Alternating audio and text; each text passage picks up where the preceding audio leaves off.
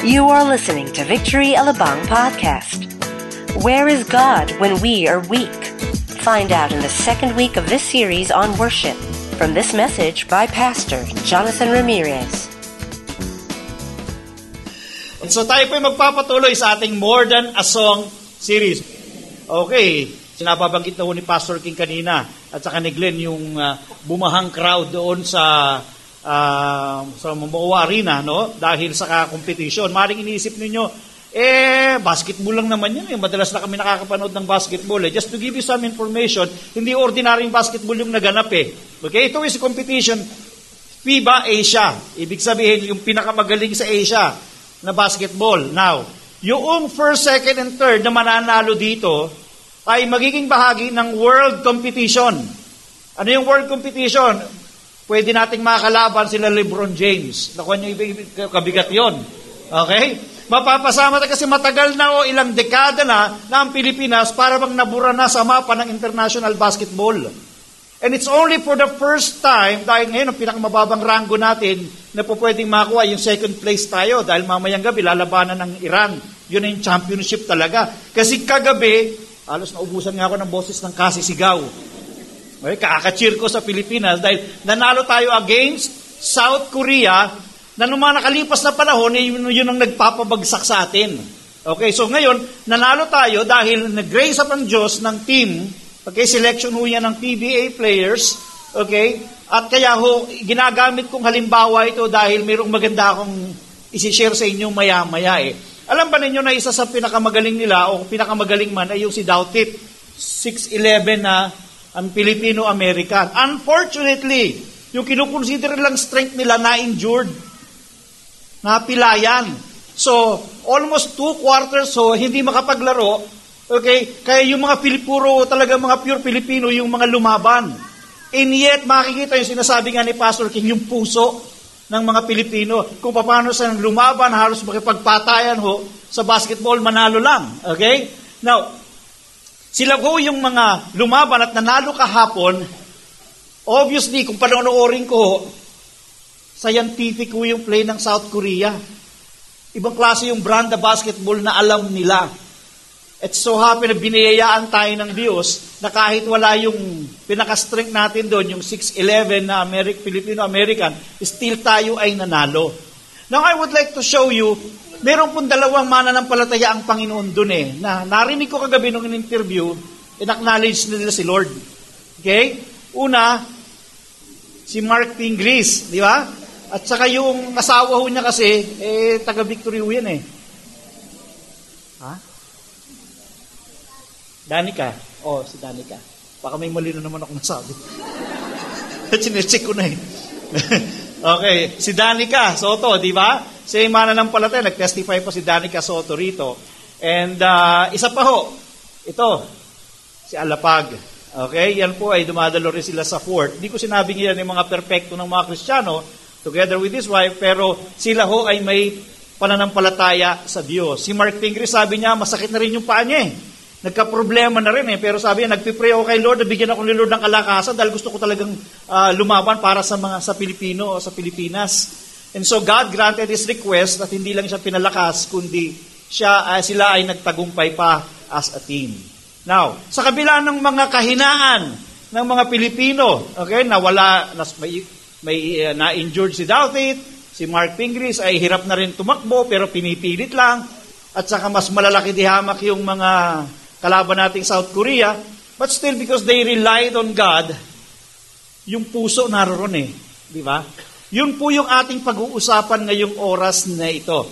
Okay, dahil ang naging kalakasan nila ay sila ay marunong tumawag at manalangin sa Diyos as a team. Hindi man sila lahat believer, but at least they recognize that there is God that provides strength. Amen? Ang pag-uusapan po natin is about in times of weakness. Sino po rito nakararanas ng panghihina sa inyong buhay kristyano? Ang mensahe kong ito ay para sa inyo because in times of weakness, God will be our strength. Amen? Tumayo tayong lahat at pag-usapan po natin ang salita ng Panginoon. Basahin natin sa 1 Samuel chapter 30 beginning verse 1 up to 6.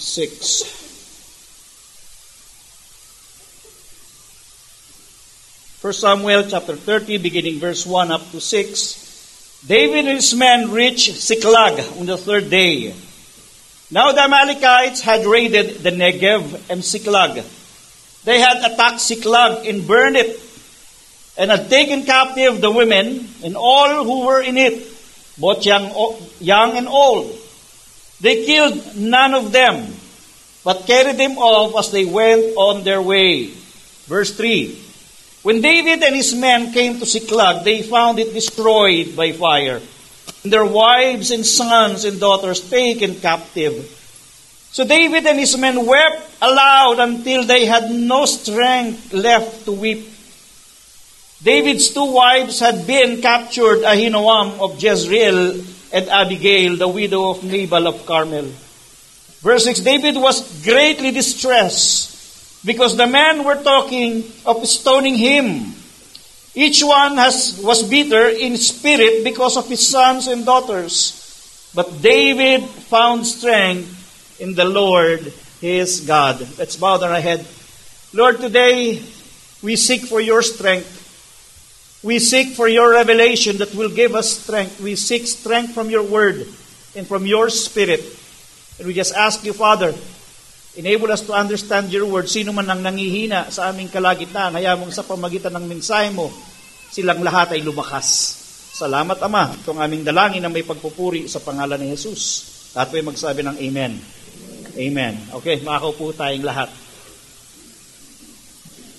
Okay, na para maintindihan po natin ng lubos yung ating pag-aaralan sa oras na ito, bigyan ko lang muna kayo ng background. Okay? Si David po sa mga panahong yon ay nasa kalagayan na nahaharap sa maraming labanan ng buhay. Okay? Una, siya hinahunting ni King Saul. Kilala niyo si King Saul. King Saul was the king of Israel. Dahil sa selos, he would like David to be killed. Gusto niyang ipapatay si David. So, si David together with, with his men ran away. Tumakbo sila, umiiwas sila sa gulo. Okay? Ayaw nilang patulan yung threat ni King Saul. Nire-recognize din naman ni David na si, na si Saul ay inilagay ng Panginoon para maging hari ng Israel. But at the same time, as they go from one place to the other, narariyan pa rin yung mga original na kalaban ng mga Israelites. Una, yung Philistine. Si Goliath ho ay part ng Philistine. Pangalawa, isa pa yung Amalekites. Okay? Mga kalaban din ho nila yan. Now, Nung sila po ay mapunta sa Siklag, naroon yung kanilang buong pamilya, okay? Doon po na natili sa Siklag, yun yung lugar na kinaroroonan nila David habang sila ay nagpapakalayo-layo. Okay? Now, napalaban si David una doon sa Amalekites. Ni-raid nila yung Amalekites, okay? And they somehow defeated them. Kaya mayroong paghihiganti sa puso ng mga Amalekites. Now, Dumating yung sandali na sila naman ay napalaban doon sa mga Philistine. So, for, for the meantime, they were away from Siklag. Wala silang ginla kasama yung pamilya nila, yung mga anak nila, yung mga asawa nila. David, together with all his soldiers, went to fight against the Philistine. Okay. Hindi nila alam that while they were in Philistine, yung Siklag, na naroon yung kanilang mga pamilya, mga anak at asawa, ni-raid ho ng Amalekites. At ang ginawa ay kinuha lahat-lahat ng kanilang pamilya, ang mga kababaihan, mabata man o matanda, pati yung kanilang manak ay kinuhang lahat, kinidnap lahat, sa madalis salita. Okay? At dinala roon sa kanilang kampo. Now, it would take 40 miles na pagbebiyahe per day bago makarating sila David doon sa kanilang lugar, sa Siklag, and three days silang naglakbay. So imagine niyo yung tagal. Okay? So pagdating nila, gulat na gulat sila dahil parang itsurang simenteryo yung dinat na nila. Wala na yung kanilang mga asawa, wala na yung kanilang mga anak. And so ang sabi ron, lahat po ay nag-iyakan. Siyempre, kung ikaw, kahit ano ka makatapang na sundalo, kung yung buong pamilya ay nawawala, hindi ka sigurado kung yung mga kung yung mga anak mo o yung asawa mo ay buhay o patay, wala kang alam because hindi mo nakita pagbalik mo doon sa iyong kampo. And so, David also felt the same way. Yung kanyang dalawang asawa ay kinuha pati yung kanyang mga anak. Now, of course, kung kayo nasa kalagayan ng mga sundalo at saka si David, ang sabi ron, sila po ay umiyak at umiyak ng umiyak hanggang sa wala na silang lakas para umiyak. Could you imagine the pain? I don't know the kind of pain that you are experiencing right now in your life. But David and his men were experiencing the pain deep inside them and it was a real pain. Maring meron kayong nararamdamang pain sa inyong puso sa oras na ito, but it may not be the same way as David and his men were experiencing. And so, ang responsibility, of course, nakabala, nakalagay sa balikat ni David.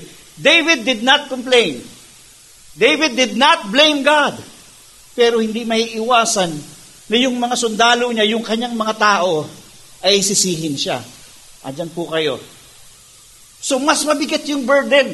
And to the point na dahil sa kanilang galit, gusto nilang si David ay patayin sa pamamagitan ng bato. So ang sabi dito, David was greatly distressed because of the men were talking of stoning him. Each man were talking of stoning him. Each one was bitter in spirit because of his sons and daughters. But at that particular moment, that's when you see David found strength in God. Sabi rito, David found strength in the Lord his God. Pwede bang basahin natin ng sabay-sabay? Okay, one, two, three. But David found strength in the Lord his God. Why don't you try placing your name in the name of David? But Jonathan found strength in the Lord his God. If you are experiencing weakness today, try to read that and use your name instead of the name of David. Because that is the right attitude in times of weakness because we are a limited being. Okay? Nakakaranas tayo ng kahinahan sa buhay natin, but David found strength in God. Dapat we have the same attitude that we can also find strength in the Lord our God. Now, bakit ho kinakailangan makasumpong siya ng kalakasan mula sa Diyos? Aba, bilang individual at bilang leader ng Israel, siya po ay nakaranas ng distress, discouragement. Could you imagine, nakikipaglaban siya against the enemies of God, against the pagan people, and yet, he was not able to protect his own family, and he was not able to protect the entire Israelites who went with him. So the burden was so heavy. Imagine kung ikaw ay tatay, hindi mo magawang pakainin yung mga anak mo, na parang napakahirap, hindi ho ba? O kaya ikaw ay nagkaroon ng problema sa iyong pamilya, samantala ikaw yung tatay who are supposed to be in control of everything. But admitin natin mga kapatid, hindi lahat ng bagay nasa control natin. Andiyan kayo. Sa opisina nyo, kahit na kayong boss, hindi nyo lahat kontrolado. Mayroong mga problema na minsan mag-a-arise. But David found strength in the Lord his God. Bakit? Dahil at that particular moment, with all of the experience, he was just a human being and he experienced weakness as well. Kasi kung hindi siya nakaranas ng weakness, hindi niya kinakailangan ng strength. Tama ho ba? Now, ano ba yung weakness? Weakness is the state or condition of lacking motivational strength due to discouragement, frustration, desperation, crushed spirit, or sinatawag na broken spirit, that paralyzes one's ability to continue. Ewan ko kung naranasan nyo na sa buhay ninyo. Na because of your disappointment, may expectation ka, na feel mo discouraged ka. Hindi ka lang nasaktan, kundi discouraged ka na ayaw mo nang magpatuloy. Gusto mo mang magpatuloy. Alam mo, tama ang magpatuloy, pero wala kang lakas na magpatuloy. Andyan po kayo. Sino na nakaranas ng taas kamay? Kunti lang. Kung hindi nyo pa nararanasan, alam ko mararanasan ng bawat isa because that's really what life is. Pag sinabi yung strength, Strength is the state of having motivated spirit or strong driving force to push forward or soar high. Inasmuch that we know in our minds that it is God's will for us to achieve great things. Alam ng isip natin na nais nating magpatuloy at tama lamang na dapat ay patuloy tayong nagpapatuloy sa buhay nito to have more victories and more success, pero natin hindi natin kontrolado yung ating sarili kapag ka ikaw ay nang lulupaypay, hindi ka magkaroon ng motivation na gawin yon. Tama? And therefore, having a strength meaning you will be in the state of being motivated in your spirit. Yung sinasabi ng puso. Puso na gusto mo pa rin manalo. Puso na gusto mong magpatuloy. Puso na gusto mong gumawa ng dakilang bagay para sa Diyos. But you are being limited because of your weakness. Iba yung, iba yung strength na pinuprovide ng mundo. Pero iba rin yung strength na pinuprovide ni Lord. As far as David was concerned, David found strength in the Lord his God. At that particular moment, kung kayo si David, ano yung pinaka-immediate thing na gagawin ninyo? For you to have strength within you. Makikipag-inuman? Pupuntahan ng barkada? magwawala. Yung iba, nag, nag, uh, nag-aamok eh pagka may problema. Nawa hindi ho kayo ganon. Ginawa ni David, siya ay nanalangin sa Diyos. And it's a prayer of worship or a worship prayer. Sabi rin sa Psalm 28 verses 1 and 2, and this is the particular psalm na kung saan sa mga pagkakataon yun ang nararanasan niya, ito yung mga naisulat ni David when he went into the presence of God. To you, Lord, I call. You are my rock, and that's worship. When you declare who God is in your life in times of weakness, that's worship. Amen? To you, Lord, I call. You are my rock. Do not turn a deaf ear to me, for if you remain silent, I will be like those who go down to the pit. It's acknowledging that apart from the Lord, we can do nothing. That's worship. When you know that He is your only hope, sabi ron, hear my cry for mercy as I call to you for help, as I lift up my hands towards your most holy place. And that is worship. When you know that these hands can do nothing, you just lift it up before God because ang kalakasan ng ating mga kamay ay nanggagaling din sa Diyos. Amen. Now, the question is, in times of weakness, saan tayo pumupunta? Ano ang ating ginagawa? Sometimes we think more of the problem rather than pray more. We worry more rather than we pray more. We never really realize na ang kapangyarihan ng Diyos ay sapat-sapat sa kahinaan ng lahat. Amen? That is why we say the task ahead of you is never as great as the power behind you. Maring iniisip natin pag naharap tayo sa malaking challenges ng buhay, wow, very tough itong mga challenges na ito.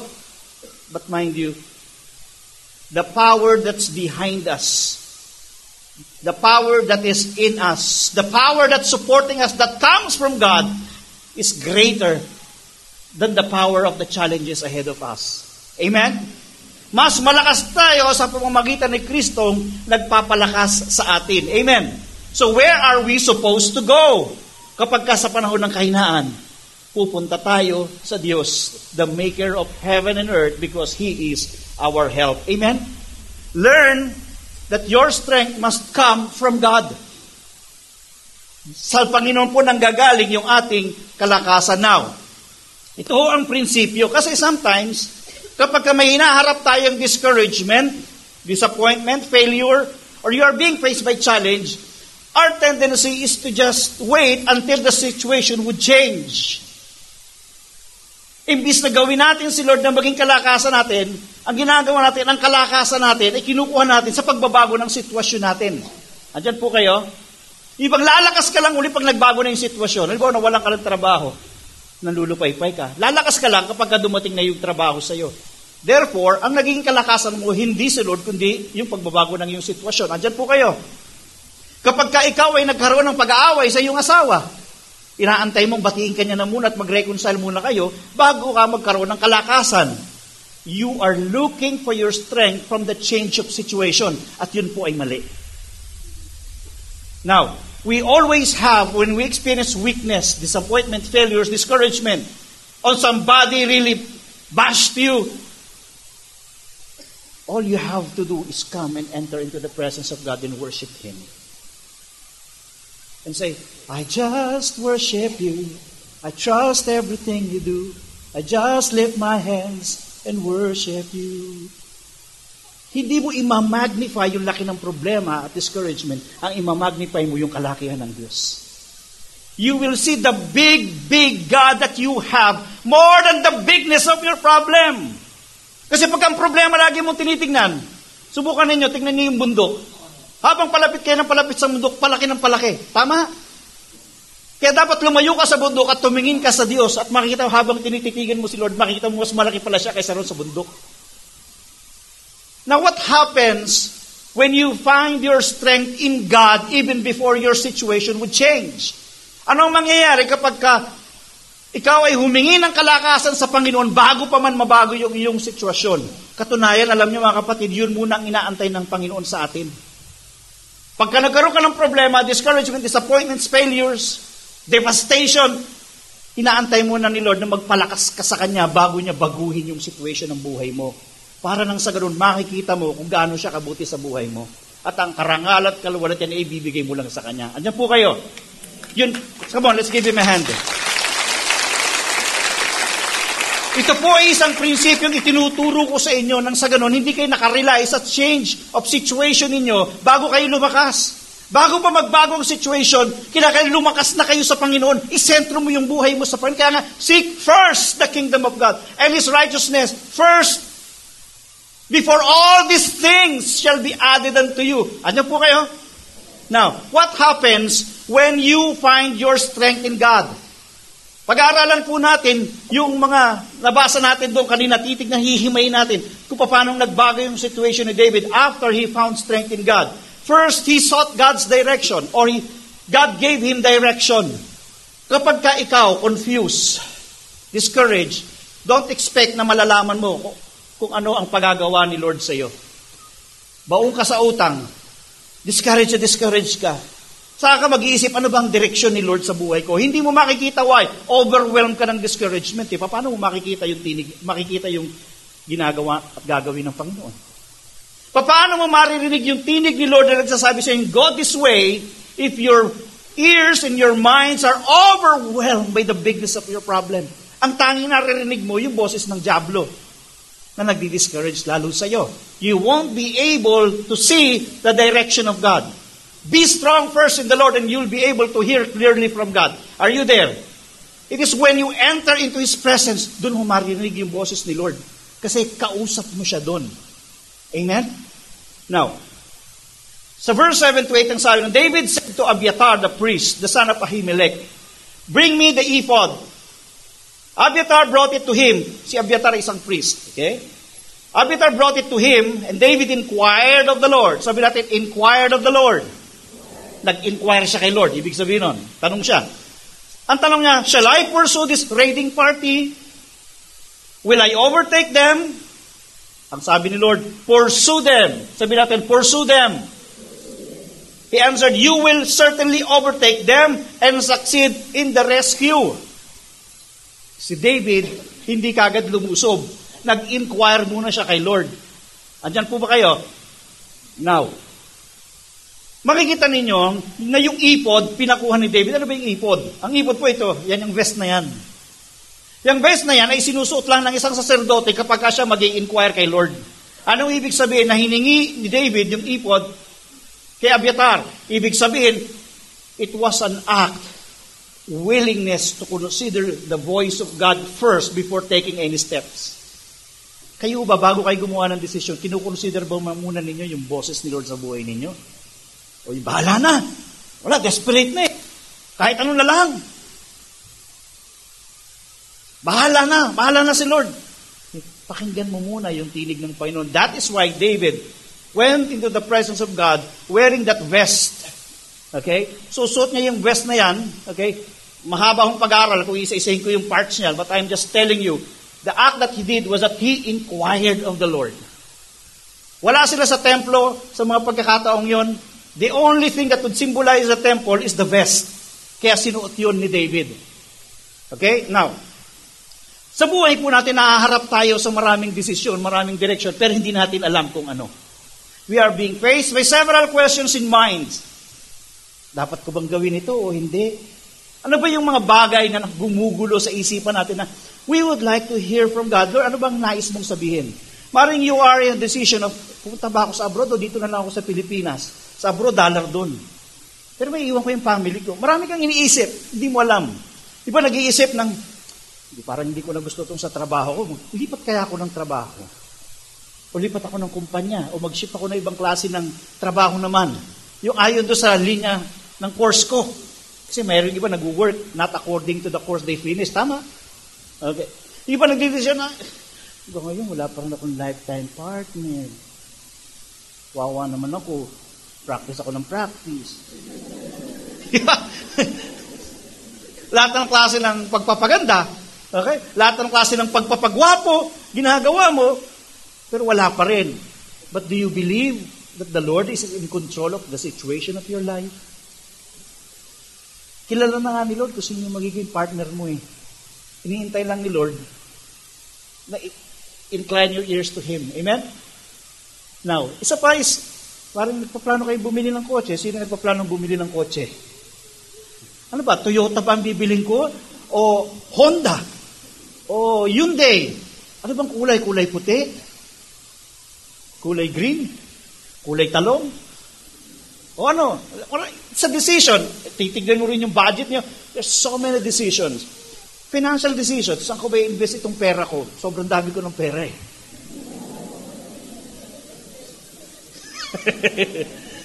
so many, okay? Buying or renting a new house. Renta ba muna kami o bibili na kami ng bahay? O magpaparenovate ng bahay. Kano ba yung gagastos Lord? Kahin na ba? Ngayon na ba yung timing mo? Okay? And then, family issue. Sa mo pag-aaralin yung, yung mga anak, o kaya kung ano yung mga bagay na dapat ninyong pag-usapan ng mag-asawa, dahil meron kayong problema, maraming bagay sa pamilya ang ating nais malaman sa direksyon mula sa Panginoon. Yan, pagbabayad ng utang. Tatanggapin ko ba itong offer ng Bombay? 5-6, tapos piso araw-araw. Tatanggapin ko ba ito? O mananampalataya ako sa Panginoon? O kaya kukuha ko ng extra job? So many decisions to make and we don't want to commit mistakes. Saan ka mag-aaral? Ano bang kursong kukunin mo? It's a decision. Accepting or rejecting an offer, tatanggapin ko ba itong offer sa akin? Mas malaki. Or, mayroon kang court case. Itutuloy ko ba itong kaso na ito o hindi? So marami po tayong desisyon na ginagawa sa atin pong buhay. But one thing is for sure, mga kapatid, alam ko po na ang Panginoon, pag hinanap natin, siya ay ating masusumpungan. Amen. Let's give Him a hand. Sabi ng Panginoon, sa Proverbs 3 verses 5 to 6, Trust in the Lord. Sabi natin, trust in the Lord. With all your heart. And lean not on your own understanding in all your ways. Sabi natin, acknowledge Him and He shall direct your paths. God will direct you, will provide direction in your life. When you acknowledge Him, when you seek His will, all we have to do is to come to Him with the sincerity of the heart and make Him as the strength. Kasi kala mo, kapag ikaw, sinasabi yung si Lord ang kalakasan ko, kukonsultahin mo siya at magtitiwala ka sa Kanya. Amen? Hindi ka magtitiwala sa kalakasan mo, sa abilidad mo. Now, pangalawang bahagi ng message na ito is about having provision. Pag ginawa mo si Lord na kalakasan mo, you will be provided by God with all the necessary resources that you need in order for you to accomplish the mission that you are supposed to accomplish. Sabi ng 1 Samuel 30 verses 9 to 10, David and 600 men with him came to Besor Valley where some stayed behind. 200 of them were too exhausted to cross the valley, but David and the other 400 continued the pursuit. Now, ano pong sinasabi dito? David obeyed the instruction of the Lord. Pursue them. You will succeed over them. So, nagsama si David ng mga sundalo.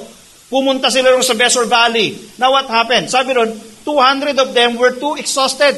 Pagod na. Kasi gagagaling lang din nila sa laban. Laban na naman. Sabi but David and the other 400 continued the pursuit. Hindi na discourage yung 400. Nagpatuloy sila. Kanino galing ang kalakasan? Very good. Sabi ng verse 11, they found an Egyptian in a field and brought him to David. They gave him water to drink and food to eat. Part of a cake pressed figs and two cakes of raisins. He ate and was revived. For he had not eaten any food or drunk any water for three days and three nights. Now, tanong ko, pag tatlong araw ka nang hindi kumakain, makikipaglaba ka, do you expect to win? Yung basketball team natin na Gilas Pilipinas, huwag kong pakainin ng tatlong araw. Lumaban sila doon sa basketball. Para kayo mo mananalo, hindi pa nagsisimula, talo na sila. So God knows that you need the resources in order for you to win the battle. If you are praying for God for direction, at sabi ni Lord, sige, mag-business ka anak. God will provide you the capital for you to venture in business. Amen. So, alam ni Lord na anong kailangan ninyo for you to accomplish your mission. Now, ang sabi ro, alam niyo ba yung Egyptian na yan, ang kainaman?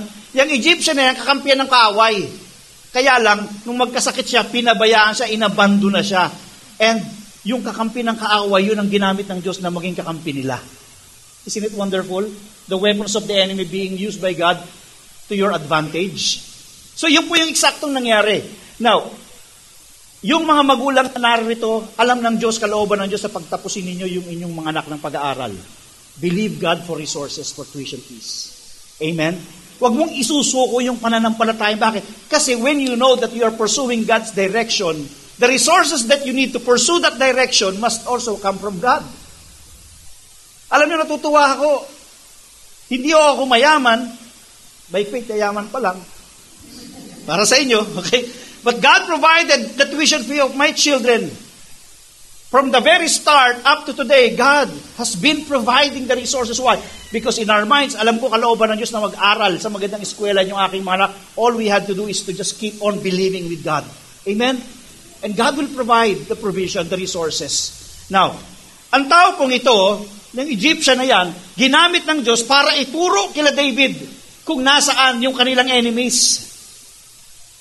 Kaya ho, ginamit ng Panginoon, nag-provide din ng Panginoon, hindi lang ng pagkain para sila lumakas at ma-revive, kundi nag-provide din ng Diyos ng taong mag-leak ng information para sa kanila. Andyan po kayo? Kala nyo minsan, aksidente lang yung ikaw mag-apply sa opisina, biglang may nakakita kang napagtanungan doon, hindi mo pala yung taong napagtanungan mo yun, taga doon pala sa kumpanya na yun, at pagkatapos ay ginamit pala ng Diyos para ikaw ay, dahil gumawa ka ng magandang bagay sa Kanya, gagamitin pala ng Panginoon. Hindi mo alam na lahat ng bagay pinaglalakip-lakip ng Diyos ay kababuti ng kanyang mga anak. Amen? Now, dito po sabi ganun, He ate and was revived. Sa mga married couples, maaaring kinakapos ng pagmamahal sa inyong puso. But if you will make God as the strength of your marriage, your relationship will be revived.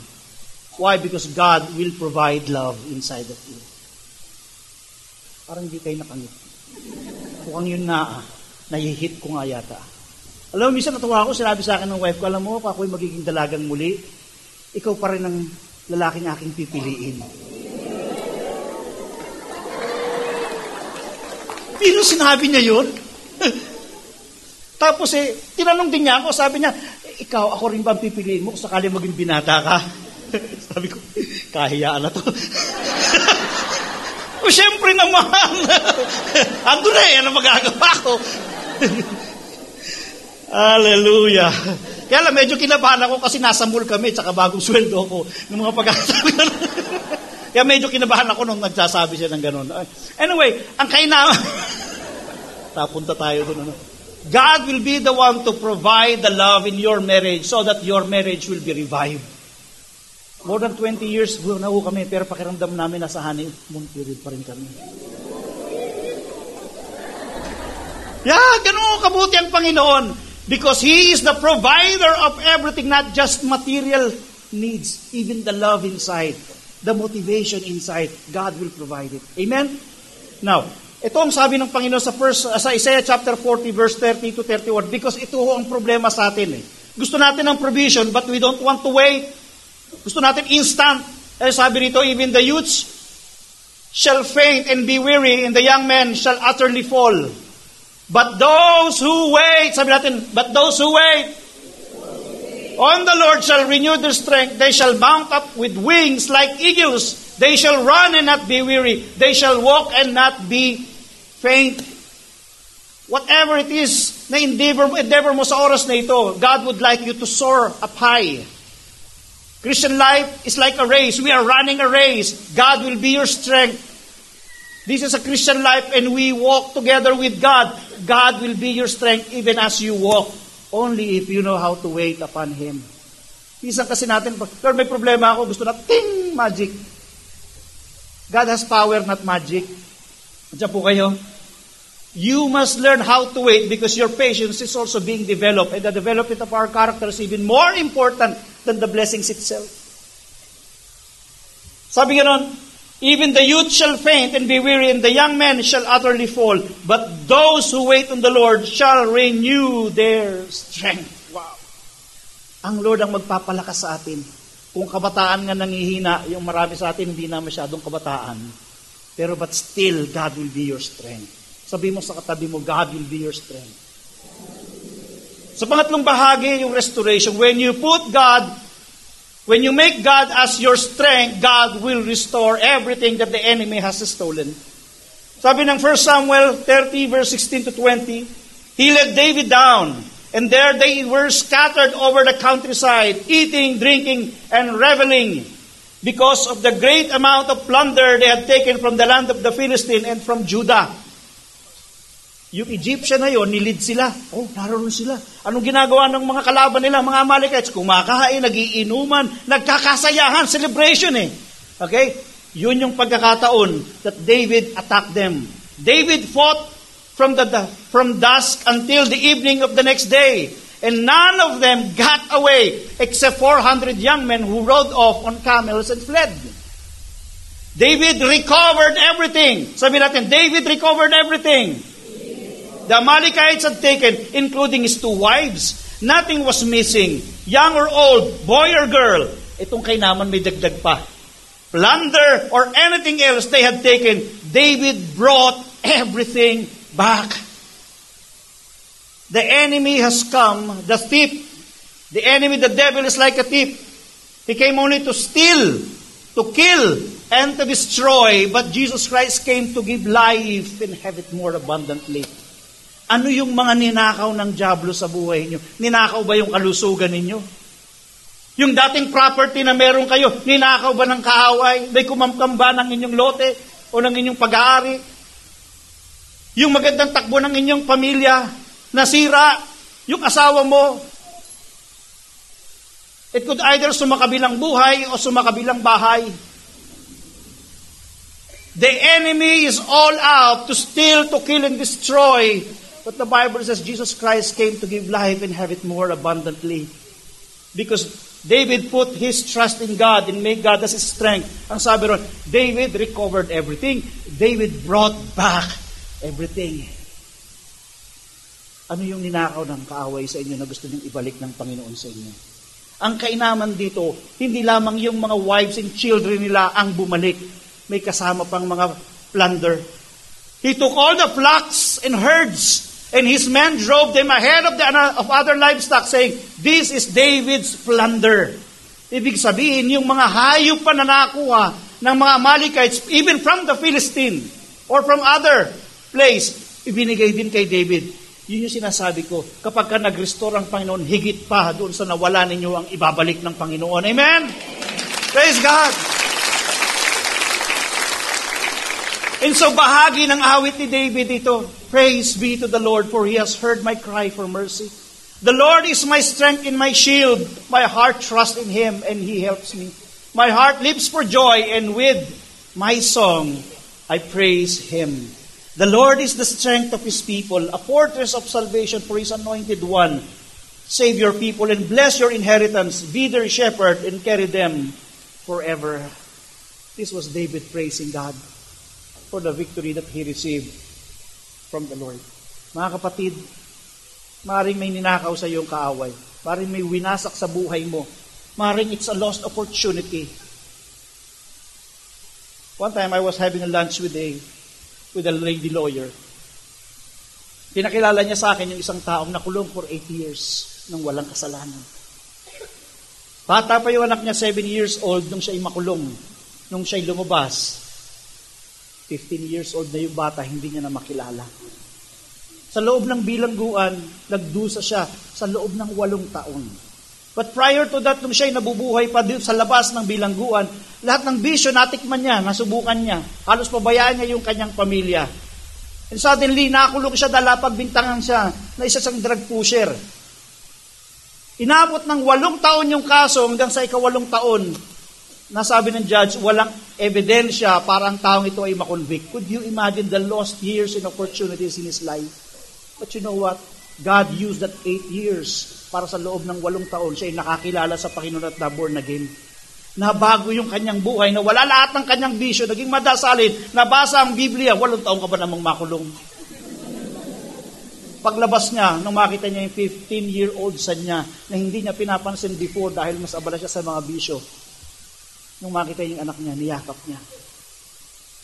Naging maayos ang takbo ng kanyang pamilya. Siya'y nagkaroon ng trabaho, bagamat nung una may struggle siya, but he called on God. Binigyan siya ng trabaho, mas naging maayos yung kanyang pamilya. What do I mean by that? There may be lost opportunity, eight years, but God redeemed those years.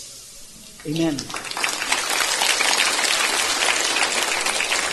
God will redeem your wasted years.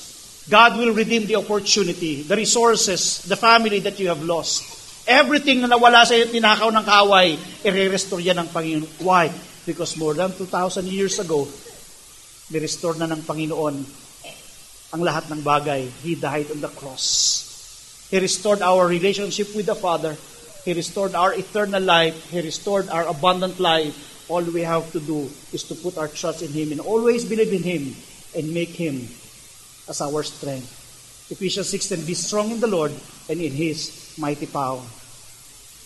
Finding your strength in God in times of weakness is worship.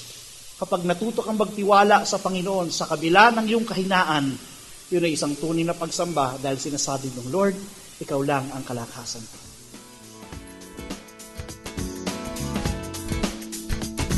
We hope you were inspired by that message. Watch out for more updates on coming events in our website at www.victoryalabang.org. You can also be part of the family by liking us on facebook.com slash victoryalabang and following us on twitter.com slash victoryalabang. Thank you and stay connected.